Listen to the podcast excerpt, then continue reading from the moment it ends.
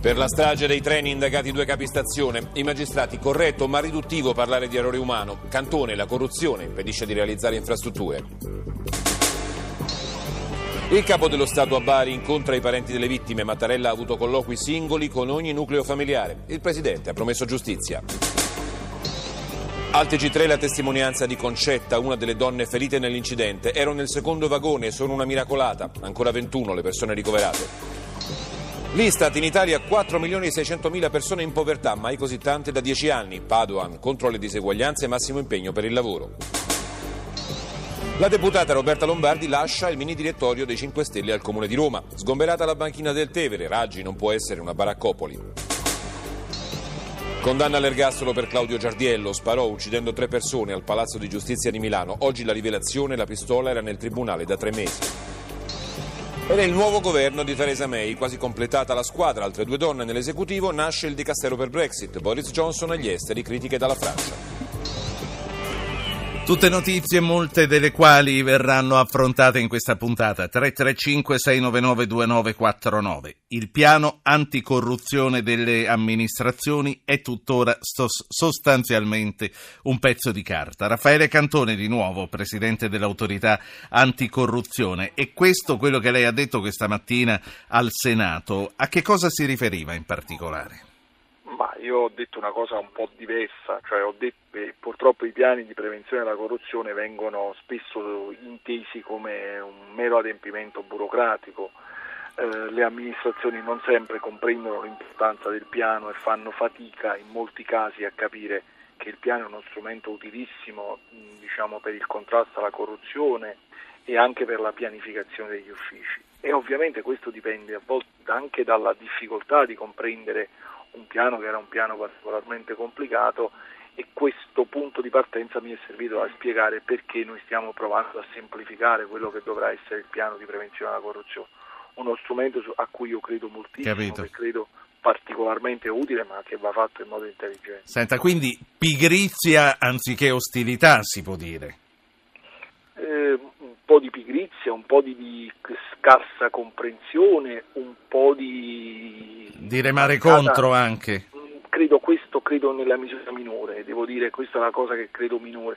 Credo anche, eh, diciamo, scarsa capacità, eh, scarsa conoscenza degli strumenti. Noi abbiamo creato strumenti particolarmente innovativi, senza nemmeno spesso che la pubblica amministrazione, i pubblici amministratori avessero avuto la possibilità di... Eh, diciamo di fare dei corsi di formazione, di capire qual era l'effettiva funzione, cioè a volte certi, certe diciamo, attività vengono viste nella logica della cultura dell'adempimento, senza comprendere davvero sì. la ragione e l'utilità. Uno, uno dei fiori all'occhiello di questi piani, che anche lei ci aveva presentato anche qui in trasmissione, era eh, la possibilità eh, data a ogni dipendente pubblico di denunciare in forma anonima e protetta episodi che eh, vedesse attorno a sé. Questo è decollato in un qualche modo o non se ne è servito nessuno? Sì, no, no, no, no. Questo è uno delle, degli aspetti positivi della relazione di stamattina. Noi il L'istituto del whistleblower ha avuto uh, un significativo aumento. Uh, l'istituto di segnalazione del duemilaquattordici, tenga conto che è la legge che ci ha possi- dà la possibilità di ricevere le segnalazioni, è entrata in vigore a giugno duemilaquattordici, erano state poco più di quaranta, poco meno di quaranta, quello del duemilaquindici sono state duecento, un numero certamente non eccezionale, stiamo parlando di quattro volte in più. Che tipo di infedeltà vengono denunciate di solito? Ma guardi, sono le cose più strane, noi su questo abbiamo fatto un report, sono le cose più varie, a volte comportamenti di generica maladministration, a volte comportamenti generi- di, di vessazione dei, front- dei confronti dei dipendenti. Quello che abbiamo verificato, che mh, quasi sempre caratterizza queste segnalazioni, è che qualcuno le intende come se fossero uno strumento eh, per far valere i propri diritti. In realtà il whistleblower dovrebbe essere uno strumento attraverso cui il pubblico dipendente collabora con le istituzioni per far scoprire gli illeciti. Sì. Però è certamente un segnale molto significativo che c'è un aumento oggettivo di... Quindi... Il, il whistleblower, cioè eh, colui che approfitta di questa opportunità, non è quello che denuncia lo stalking ai suoi danni, ma è colui che dice: guardate che qui l'amministrazione non funziona come dovrebbe funzionare, certo. E lo fa, se non per sé personalmente, per sé come cittadino, quindi a favore di tutti gli altri cittadini. Diciamo, cioè, Gennaro, il whistleblower è un istituto che dovrebbe sviluppare civico, e devo dire che in qualche caso questo c'è, anche se poi il senso civico in qualche modo può essere coincidente, sì, con il proprio interesse, questo ci può anche stare, ma si devono, diciamo, denunciare fatti che hanno una rilevanza anche sul piano, diciamo, sì, sicuramente di interesse pubblico. Dottor Cantone, c'è un ascoltatore, Gennaro da Cerveteri, eh, ne approfitto per dire a chi ci segue che eh, continueremo anche dopo Cantone a parlare di questo con Gian Antonio Stella, e per intervenire il numero è tre tre cinque sei nove nove due nove quattro nove. Gennaro Cerveteri, buonasera. Buonasera, buonasera a tutti, grazie per avermi chiamato. Io volevo fare una, una domanda al dottor Cantone, come a tutti. Io sono un piccolo artigiano che Ho, lavoro, ho lavorato come Ministero degli Interni, sono due o tre anni che ancora devo prendere i soldi, e come me ce ne stanno tanti, ma là c'è una, de- c'è una delinquenza quando vai là che si vede ad occhio, nemmeno c'è bisogno, dottore. No, cioè, che, cosa, no. che cosa vuole dire? Quando vai là dove intanto? Eh, vado, quando vado al Ministero per prendere i soldi come piccolo artigiano, artigiano mi buttano sempre dietro, non conto niente, non so nessuno, mentre i grandi mangiano sempre. Senta, eh, io credo che proprio per non rimanere nelle denunce generiche lei a questo punto abbia il dovere eh, di denunciare, se non qui, eh, alla, guarda, all'autorità. Io non ho, io non ho que... problemi, io posso denunciare, guarda, dottor Cannone, io non guarda, ho problemi. Non ho, diciamo, ho, ho, allora, Cantone, che cosa deve fare il nostro ascoltatore affinché mandi, le sue parole... Manda un esposto, manda un esposto...